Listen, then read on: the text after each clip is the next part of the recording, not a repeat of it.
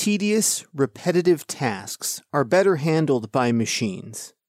Unless such tasks truly require human intelligence, they're often good candidates for automation. Implementing process automation can be challenging and technical.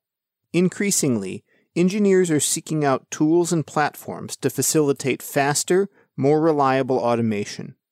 In this episode, I talked to Yaseer Sheriff, co founder and CEO of Axiom, about no code solutions, process automation, and some of the challenges in developing the software powering those services. Yaseer, welcome back to Software Engineering Daily. Sure, thanks. It's great to be back, Carl. So, for listeners who uh, may have spent, you know, listened to a few other things in between your first appearance, can you give us a quick reminder of what is Axiom.ai? Yes, uh, Axiom is a no code uh, browser automation. So it's a bit like an Excel macro where you record clicks and keyboard events, only uh, we do that for the whole web. And what's a typical use case? So most people are automating moving data around. You know, have you heard the phrase ETL, uh, extract, transform, load? Absolutely, so yeah it's it's very common to copy data from one system and paste it into another. Now that might sound uh, fairly dull, but you know there, there's a lot of that kind of stuff out there. So you know, a very typical use case for Axiom is literally just um, moving data between systems. It's a very common thing. Like you might do that in a e-commerce, for example, when you fulfill an order, you might copy it from your your online shop into your fulfillment partner's website, for example. Sometimes I'll have the option to achieve a goal like that with some sort of software integration, like you know an API or just some connector. Why do I need Axiom, or are there reasons on top of that for places that don't have APIs? Well, yes, that, that latter reason is pretty much the, the main reason, but it's not the only one. So, you know, there's a whole, I'd, I'd argue the majority of the web actually doesn't have APIs, the vast majority of systems.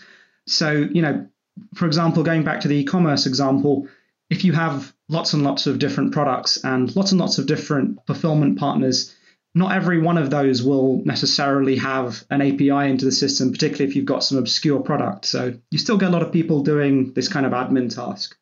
There's another scenario where actually, like, if you're doing some work and like repetitive work and it's a very visual thing, like, for example, producing a design on Canva or Figma. Um, it's very natural to describe your steps as user interface actions rather than via script. It's more intuitive for a person to do that. So you could say one thing is there's no APIs, and the other thing is uh, user interfaces might be more intuitive, you know, certain domains like visual ones. And would it be fair to say you're kind of creating the APIs on behalf of all those web apps that have not delivered on one yet, or is that too cynical a way to look at it? That's definitely one way to look at it. On a macro view, basically what we aim to do, and I think what a lot of the web automation tools aim to do, because there's there's a few out there with different spins, is you know, we all aim to turn the whole web into an API. It just isn't there yet. So you could say we're kind of making increasing the total addressable uh, automation space for things on the web. So your solution is no code. Um, I think most listeners will know it, but it worth, might be worth doing a quick definition of no code. But what I'm really curious about is why is that the right choice for a tool like yours? Yeah. Uh, so what we do has has a whole bunch of developer tools actually. So what we do is often called robotic process automation. Um, it's a bit of a misnomer because there's no robots involved, but you know there are there are software robots, and there's a whole bunch of like developer tools for this kind of thing. A very famous ones are called UiPath, who I think one of the first, you know, one of the probably one of the biggest IPOs this year uh, for this kind of space. Those tools are very much developer tools, and it means that there's a whole bunch of stuff that you know your average admin person or even you know someone who's doing something higher value like sales, for example, aren't really amenable to automation unless you get in touch with a developer. So by making it no code, you basically enable a longer tail of things to be automated, stuff that, okay, maybe isn't something that you can just involve a development team with a, a large budget to, like a, a, smaller automation that, you know, maybe a sales staff or something that changes quickly that wouldn't be a big development project. No code has been uh, quite a trend and I guess a buzzword at this point over the last, I don't know, five years is maybe the time horizon. Uh, I'm curious if you have any thoughts on how far we've come as a field that is, you know, developing no-code options and where things are headed. Yeah, so this is one of the really interesting things I, I, probably didn't get a chance to talk about last time, but the space is changing so rapidly. We can be really cynical about it. Uh, I definitely am a lot of the time. When I go on Product Hunt, for example, there's another no code tool every other day. So the cynical take on this is they're all doing the same thing, right? But actually, they're not. What, we're actually seeing is there's this halo effect from all the no code tools uh, coming together. You know, if you're a programmer, you think in terms of programming language and domain specific languages. And you know what's actually occurring with no code is you've got this plethora of different programming paradigms effectively, different domain specific languages to do different things. And when you put them together, you get something a lot more than the sum of their parts. This is something that we really see with Axiom actually. It's quite exciting to see someone okay, use a web automation like Axiom with Zapier or API automations and then connect that up to something like an Airtable, which is like a no code way to deal with data. So, one of the really exciting things is actually to see all of the stuff come together to make something bigger. And, you know, I could talk about this for quite a while because we've seen a lot of different, you know, movements in the community here. But um, yeah, it, it's changing very rapidly no code tends to be fairly democratizing because anybody can use it, or in theory, I guess, at least a little bit lower barrier to entry than learning to be a programmer, learning the libraries, getting into a code base. Yet, some of your services are the types of things developers would probably want to be doing. Do you have a vision or an idea of who your common users are? Yeah, that's a really good question, actually. So, a lot of our expectations have been upturned a little recently you know, we originally assumed that the only people that would use this would be non-technical people. And we started with that in mind. What's very interesting with a lot of no code tools is a lot of developers are actually turning into power users of the system. So we have people that use Axiom that could write something in Selenium, which is the, the dominant framework, or Puppeteer, which is what we're based on as well. But it takes ages to do that kind of thing. And even as a developer, like it's just faster sometimes to use a no code tool like us um, I mean, I see something similar with Webflow, for example. Like, you know, I can code up a website really easily, but I, if, I, if I had to throw up a little marketing website, I would just use Webflow. It's just faster. So, like, what's been really interesting is to see that actually it's not just non-technical people that use tools like us. It's even developers when they just want to get a job done quickly or want to get a job done that they can just hand on to other people in their team to manage. So um, what's exciting about no code is it's it's not just non-technical people. I, I, would argue like you know there's a significant amount of coders and developers who you know are power users of no code tools. When I look through some of the recipes and examples on your site, they seem to be concise processes I might want to automate. So there was, you know, the example you gave earlier of e-commerce, you want to get a price off a site, or maybe I want to check my competitor's site, see what their pricing is, perhaps store that in a database those all seem like straightforward processes to set up an axiom, and it could be standalone. Maybe that's all I need is that one simple service from you. Do you see patterns in adoption? Do people solve one problem and, and that's good enough? Or are there like enterprise scale rollouts that you're participating in? Yeah, so that's another good question. There's kind of two ways to, to, to run our bots, you could say. One is like a microservice where it's just a really small, tiny little process. But then another way is also to glue these things together the, the really tricky thing with, with gluing a lot of these things together, and it's actually one of the things we're working on, is the more complex the process, the higher the probability of failure, right? So if you're in RPA, uh, the space we're in where you automate using user interfaces rather than APIs, uh, failure is like it, it's it's like the dirty secret of the industry. Like a lot of RPA bots actually have relatively high failure rates in comparison to everything else. Um, and a lot of the technical challenges revolve around basically making them as reliable as possible, which is a lot easier said than done. So the more, more little processes you glue together, the higher the probability that the overall process fails. But therein lies kind of the technical challenge that you know we aim to solve, and I think everybody else aims to solve. But um, yeah, in answer to your question, you do get um, very, very large complex processes being built up, and you do get smaller ones. But you know, like with anything in RPA, the more complex the process is, the the more challenging it is to automate, basically. Yeah, there's a lot of potential for failure, not even something that is your fault or even within your control. There could be a third party service that, uh, like my competitor's website I mentioned, I want to crawl, and if it goes down, the task is going to fail. How can you crawl a down website? But of course, then I'm maybe upset with you, not my competitor. I didn't know their site was down. Do you face any challenges on communicating nature of failure and helping users come up with good recovery strategies? Yeah, there's definitely challenges there. I mean, the most common cause of failure for um, for web automations is, is the website changing. Anybody who's ever written um, a scraper knows about this. Uh, it's actually the main reason why a lot of people want to outsource that kind of problem to a company like us because you know why would you as a developer want to spend a lot of time writing algorithms to deal with this because the algorithms are completely non-trivial you, we basically what we end up having to do is thing like do things like fingerprint elements if the website changes look at the structure again and try to refine it and a lot of the time even that is enough. And so the simplest thing is to allow people to reselect it when the page changes. But um, yeah i mean you definitely face problems communicating that to people that things change and these things are by nature a little bit harder than api automations. Um, you could say like you know in the fullness of time it's that kind of problem that we aim to solve. Certainly we couldn't solve it if a website came down but you know being insensitive to page changes being able to deal with all the complexities of the web is um, you know the, the crux of our technical challenge really when it comes to web crawling i think in most cases if you obey what websites put in their robots.txt file and you're pretty kind about your rate limiting, you're not likely to be blocked or anything like that, just in my anecdotal experience. However, there are some web properties that you know go the extra mile or the extra 10 miles in trying to prevent uh, crawling and things like that. Uh, where do you fall in? Uh, what's your perspective on that? How does the tool, or, or, how do you want the tool to function when there's a site that's potentially kind of uh, aggressive in defending itself?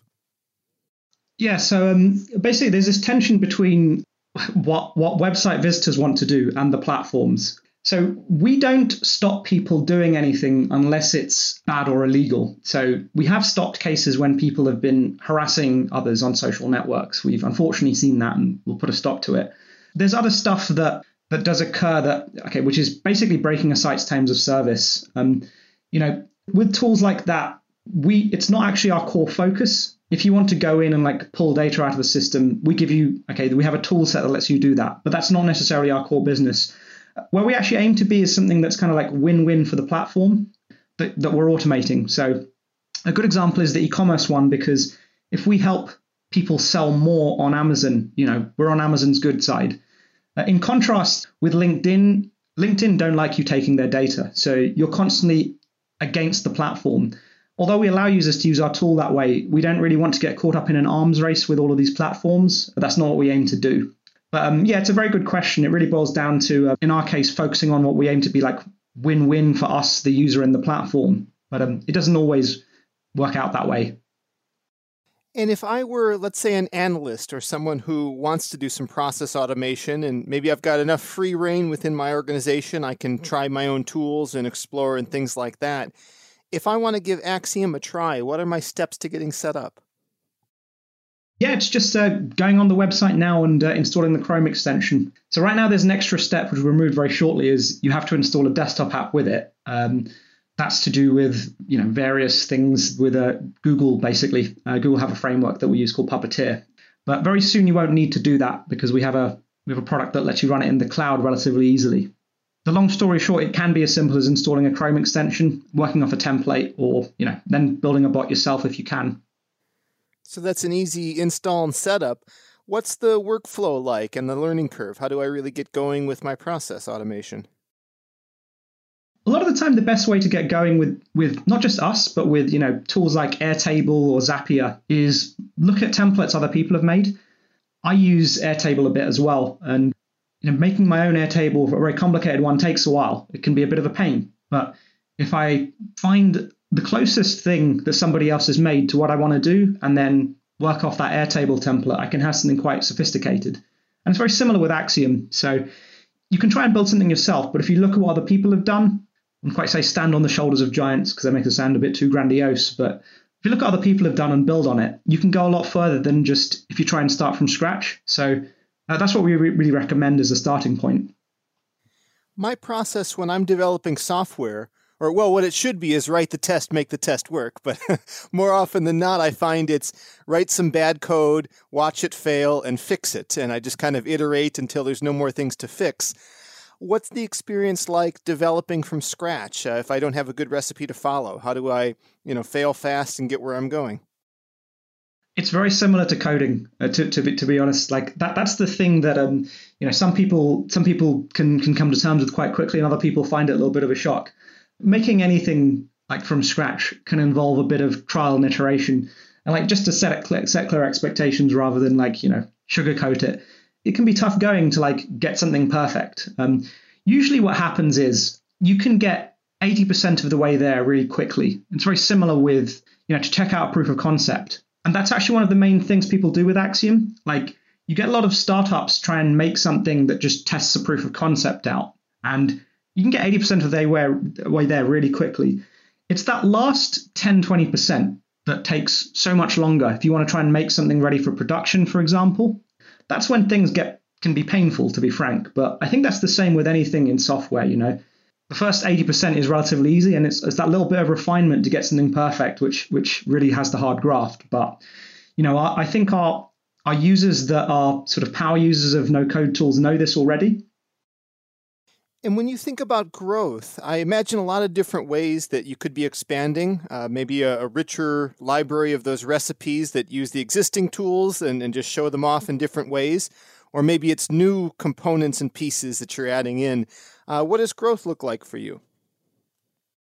Yeah, it's basically expanding out from what we see now as the power user use case. So when we first, what we've what we've identified as the people that are most capable of using Axiom are, are, are pre-existing users of no-code tools. So what we found is if you're a Zapier user or an Integromat user, you're quite likely to want to automate a lot of stuff already. So it's a good leading indicator to use Axiom. You know, so we don't have a, a, a Zapier app on the store just yet. It's just about to launch. But a very obvious thing for us to do is okay, move out from say Zapier to Airtable to Integromat to you know this this large ecosystem of tools that like as i mentioned has a halo effect. You know from there what we really want to do is lower the barrier to entry because right now really the only people that get going are existing no code users. But you know we think by making the tool a little easier we can we can expand out. Um, i mean um, the templates are a really good way actually to test this. Like quite often we'll do the same thing zapier did which is basically put up a template which is kind of like an example of what can be done and kind of speculatively put it up and see if anybody wants it. And sometimes people just come along and bite, and then we find there's this market that we you know didn't know about before. So like you know you could say the growth playbook is you know it's been done before. It's quite similar to what Zapier did really. When I think about the ETL use cases, they seem kind of straightforward. You know, get some data from someplace, maybe process it and store it someplace else. But when I think about process automation, it, it often feels like a harder problem. There are decisions to be made, conditions to be thought about, filtering to do. Can you talk about how that's all possible in the no code world? With difficulty. I think I think you actually hit the nail on the head for a really hard problem here. Quite often it's like the decision logic that's the hardest bit. Uh, doing decision logic in no code is is is just really not easy you know, you what ends up happening is you need to have to use lots of workaround and hacks to try and get a complex decision process to work. Luckily, with Axiom, we're you know we're a Chrome extension, so we can do something that Zapier can't do, which is to hand back to the end user to make a decision. Right, so you can have a workflow where okay, the bot does a certain number of steps, but then you hand back to an end user to to act like a human being to to um, make a decision, and then hand back to a bot to take carry on that's what we do now with a lot of things. But you know, it's a it's a bit of a privilege from basically being a Chrome extension and being attached to end users, which uh, isn't something you know some of these other you know workflow tools that run in the background have. If I think about, I don't know, some type of software like, let's say, a, a paintbrush or a drawing application, uh, if you ask me to go build one, I feel like I could just get started. I have a pretty good sense of the primitives. You know, there's paint and uh, change the color, add text. There's these sort of intuitions that someone figured out a long time ago, because uh, of course paint programs are old. No code workflow and process automation is new. Do you feel that those same primitives exist already, or do you have to invent the language that Axiom uses? Well, there's a little bit of both now that you mention it. What's really interesting as a primitive is the table and spreadsheet structure. So, like, you know, if you're a coder, you think about lots of different data types. You know, arguably, data is more important than the algorithm, or data really defines the algorithm. But what we've actually found is, you know, non-coders they think in terms of spreadsheets. Um, that is, that's like the you know, the data primitive. And that's basically how a lot of Axiom automations work. So, for example, the starting point is usually when you do, is usually a spreadsheet. So like, you know, if you want to like do ETL, someone will think about it in terms of a spreadsheet structure. So we do have that primitive. The more complicated primitives, I think, revolve around, um, I guess, things in the user interface that people haven't done before. That's when we're kind of like, you know, making up new concepts. There's a few though, like, you know, again, it sort of harks back to programming primitives as well, like, you know, teaching a, teaching a no coder like the concept of a variable is one in our case, the variable might be like, okay, what you put into the form and getting them to think in those terms. But um, I would say there's actually an analog to, there's usually like a, an analog to everything in programming in your particular, you know, no code paradigm. There's, there's an analog to something somewhere, like for example, you know, subroutines, um, concepts like, you know, polymorphism and abstraction, they actually all do come in, but you don't use those words when you're talking to, to users. A no code option is uh, one of the things that appeals to me about it is it's kind of declarative. I draw out my process, and uh, as long as I've drawn it correctly, I can just kind of take for granted that the system's going to handle it for me. Although that's really just a shifting of the burden. Now, Axiom has to make sure to fully deliver on that workflow I've described. Um, do you face any scalability challenges uh, as you make these processes people build and, and see them kind of push them out into either bigger crawls or bigger data sets or something along those lines? Yeah, I, I think the main scalability challenge uh, with respect to complexity is, um, like I mentioned, going back to the failure point, the probability of failure almost tends to one with the number of steps. so, like, if you have uh, if you have like a two or three step bot, it's pretty reliable. If it turns into a 30 step bot, um, there's a lot of other problems where you know, the, the probability of failure basically obviously multiplies as you go through the system, right? So you have to have these problems of, of like, you know, requeuing things, um, dealing with error cases, that kind of thing. Is there anything unique about being a no code platform for your approach to error handling? Basically, you have to have to have a whole bunch of workflows around error reporting and notifying people about errors and stuff like that. Um, you know, which kind of you don't have as much of that in the API space. So when you connect two APIs together, like Stripe does, you don't re- think about errors too much. You do get the odd thing where, like, okay, you know, like this payment failed for that particular reason, so you have to work it out. But we have to start to do things like, okay, when the bot fails under these conditions, send a you know send a message to someone. There's um yeah that that that does introduce significant challenges. Like the most common things that we need to, you know, problems we need to solve are basically around requeuing when there's problem cases and notifying people in case of errors. Like I said, the way we solve this now is basically to hand back to the end user um, in some respect. I mean, like I said, the um, the double-edged sword about being in the being in the browser is you're you're attached to an individual, uh, so you can actually hand back to them. When you think about process automation, what industries or maybe specific companies are really doing it well? Like I've mentioned Zapier lots of times because I think they're really doing it well. I think they've uh, Integromat too. Uh, you know, they've recently emerged as a competitor. I guess they're basically like Zapier with different pricing. There's a lot of these automation tools that exist that people don't actually like them. Usually, like you know, the, those are usually like enterprise tools, and you know, you get this phenomenon where a lot of enterprise stuff is just sold via. It's just it's just like a good sales process and not necessarily a good product. But these bottom up tools like Zapier and Airtable, they're the ones that do it well because people want to use them. Uh, they're adopted bottom up in an organization. The only way Zapier and Airtable succeed is if their product is excellent. So, yeah, in my opinion, anybody who's doing a bottom up workflow automation in any way uh, and succeeding must be doing it well by definition because people are choosing to use the product. They don't have it imposed on them like, you know, with enterprise automation stuff. Are there any novel or interesting use cases you can share? Yeah, there have been lots of um, lots of weird ones. I mean, okay, the novel ones I could actually write a whole um, blog post on this, but I'd have to I'd have to be be careful about what we talk about. Some some of the more interesting ones revolve around, um, I guess, people backing up their private image galleries. And you can imagine what people's private image galleries might be like. Um, that seems to be a thing there seems to be a lot of um, people who do, you know, like people who aspire to the four hour work week who've built a bot to I don't know, do some drop shipping and automate um, some whole series of obscure stuff. Like the four-hour work week persona is, you know, someone someone we talk about a lot. Basically, they've worked, they've found some niche thing and they want to automate it.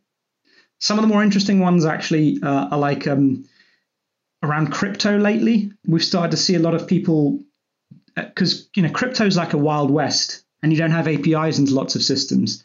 So we start to see a lot of like day crypto traders, you know, monitor NFTs and things like that. So yeah, I mean, the more interesting ones are anywhere like anytime you get a new nascent industry, which is like a wild west. Sometimes like it's in finance, for example, where you don't have APIs in system. You start to see all these these weird things emerge where people will will try and automate it just because, um, like I said, it doesn't have an API, and that correlates with um, anything new, basically. The advent of the pandemic has changed a lot about the way people work. We're more remote and things like that. Has it changed any of the way people leverage Axiom? Well, to begin with, we had like, you know, the pandemic's been really interesting because lots of things have gone back and forth. We've seen, like, with people working from home, there seem to be a lot more people running like little side hustles here and there. Like, that seems to be a bit of a thing. Like that, um, yeah, the notion of a side hustle has been been a lot more common there's been some interesting pandemic related ones. I don't know how moral they are. We've had a few people try and book COVID vaccinations during the peak of the vaccination thing. Uh, we were wondering whether to block that one because it was like, well, it's unfair if you're using a bot to book a, to book a vaccination, but we let them do it anyway. That was one of the more interesting ones. Yeah, yeah, I see the debate. That's tough one. Yeah, we saw it happening quite regularly, and we were just like, well, yeah, it was a, kind of like a medical ethics thing, but yeah, uh, I think that, that that that particular phase has passed now. As you know, vaccinations have become more prolific. Uh, we see some other ones which, um, like you know, like we've started to move away from as well. Like you know, the um, the kind of people who like buy like who sort of uh, arbitrage products, like you know, the sort of scalper cases. Initially, we were okay with that because it, it seemed to look like e-commerce, but we've started to like really deprecate it. So, when it comes to those side hustles and maybe early stage entrepreneurs, is the idea that Axiom is just one of many tools I use, or is it potentially the platform upon which I build my business? Well, actually, both. So, like, you know, it's not, by definition, it's often not the only tool. Uh, by definition, it's often connecting together other systems. But it is a platform which people build their businesses. So, we've had, like, you know, uh, people build unique unique businesses on Canva, where they make templates on mass with Axiom. We've had people build unique businesses on Webflow, again, where they make templates on mass. Um, we've had fintechs uh, use Axiom, where it's basically how, like, you know, I mentioned this in the last the last uh, podcast, but like um, like how Plaid got started when you don't have APIs into banks. When they started doing this, we, we found it a little bit, you know, concerning. But people would like automate online banking stuff to basically simulate an API because they had no other option. But um, yeah, that was that's been an interesting one. So yeah, we, like it's really common with startups actually.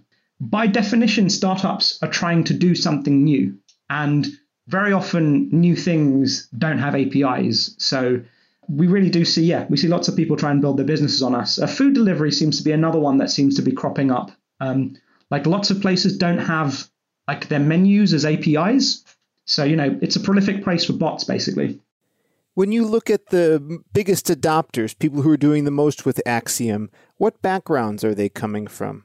Uh, startups and SMEs seem to be the majority ones, or, or solopreneurs. When we first started, actually, we were looking at the enterprise sector, but uh, the enterprise, the way this kind of automation works in the enterprise is top down. You need to do it via enterprise sales and all these other things. So, like, you know, we built Axiom, like I mentioned, as a bottom up product, and it's very much in the mold of Zapier and Airtable. And if you look at how you know Zapier's trajectory has evolved, it pretty much you know it started. I think now it's used more in enterprise, but certainly when it started, the the early adoption was um, you know, SME and startups. Yeah, like our, our sort of our typical user is in SME startup and or solopreneur. You know, a time poor solopreneur is the kind of person who loves automation. Uh, they've used a no code tool before they may have some existing workflows set up and you know they see how axiom can maybe plug the gaps in their zaps or something similar. Can you speculate on what the adoption of process automation looks like maybe 5 to 10 years out? Yeah i think it's going to be everywhere really. I think right now what ends up happening is automation is always a big project and people don't bother to automate because there's like this activation energy where it it like it takes developer time, it takes a lot of effort, all these other things to automate something, so things just don't get done that way. You know, a lot of technology just when you move something forward, you just make something cheaper. What no code is doing is making automation cheaper, right? So like I kind of see like as these no code, as these automation tools become more prolific, they lower the activation energy to automation. So they kind of make anything, you know, no matter how seemingly trivial, automatable. Yeah, I can, I can only see that trend increasing. So if I install the Chrome plugin, does that help me with interacting and building workflows and things? Or does that mean the work actually runs on my machine? Uh, they can run on your physical machine and they, on, they could run in our cloud we had, I forgot to mention some of the COVID ones, we had a bunch of um, COVID data entry after vaccination use cases uh, run by doctors on Axiom, and they didn't want to run it on our cloud, uh, for, you know, for patient data reasons, but everything ran on their machine, and you know, we didn't touch or see any of their data as a result. And so people do people run both modes depending on what they want to do. Can you expand more on the cloud offering? Why do people elect that option? Yeah, so the cloud is usually for when you want to remove it from what occurs on your machine, either as a response to an event like a zap, or if you just want it to run continuously. So, like with the price comparison case, you know, we have a bunch of people doing running bots every minute to, to get prices on things, and you wouldn't really want to run that on your machine. You don't want to leave your machine on 24 um, 7. So that's a you know classic cloud use case, along with like let's say connecting it to a Zap or an Integromat. You know, you know, you have plenty of Zaps for if this happens, do this. So what we sometimes see is if you get an order come in and land in the Airtable and trigger a zap, um, then an Axiom bot spins up and then goes and does something. And that, that has to be in the cloud, really. You, are not really going to connect that up to your local machine. That'll be something where it's just running 24 7 and ready to react. Can you share some details on your roadmap? Where is Axiom headed?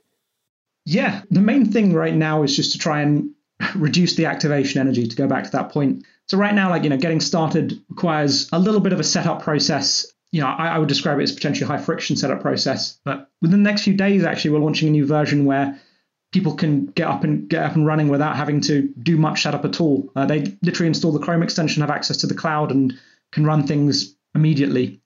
You know, the, the other phase, I guess, is just um, like teaching all of the concepts to non-technical people we do know, like I mentioned, there's this subset of power user that gets it really easily. But a lot of people come in and if they're not familiar with, you know, if they're not familiar with variables, for example, if they're not familiar with data structures and things like that, um, they can struggle. So it's really about teaching that to to the average person who, you know, maybe doesn't think in terms of data structures and you know variables as they're moving stuff around spreadsheets and forms. But if we can teach them that, you know, we kind of really widen the total addressable market for automation in general.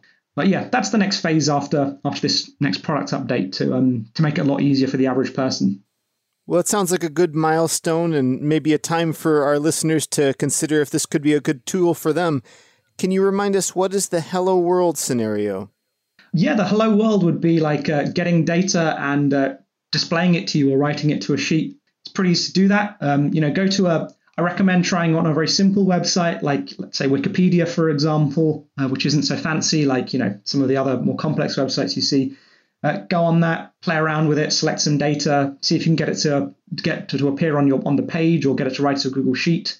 It's a good way to get to grips with um, you know moving data between systems, which is quite often the core of what we do. Where can people learn more online if they want to follow up? head over to axiom.ai. Um, let us know if you run into any problems. Um, yeah, we've got reasonably responsive support these days. So, um, yeah, happy to help. Well, Yaseer, thank you so much for coming on Software Engineering Daily. Thanks a lot, Carl. Really appreciate it.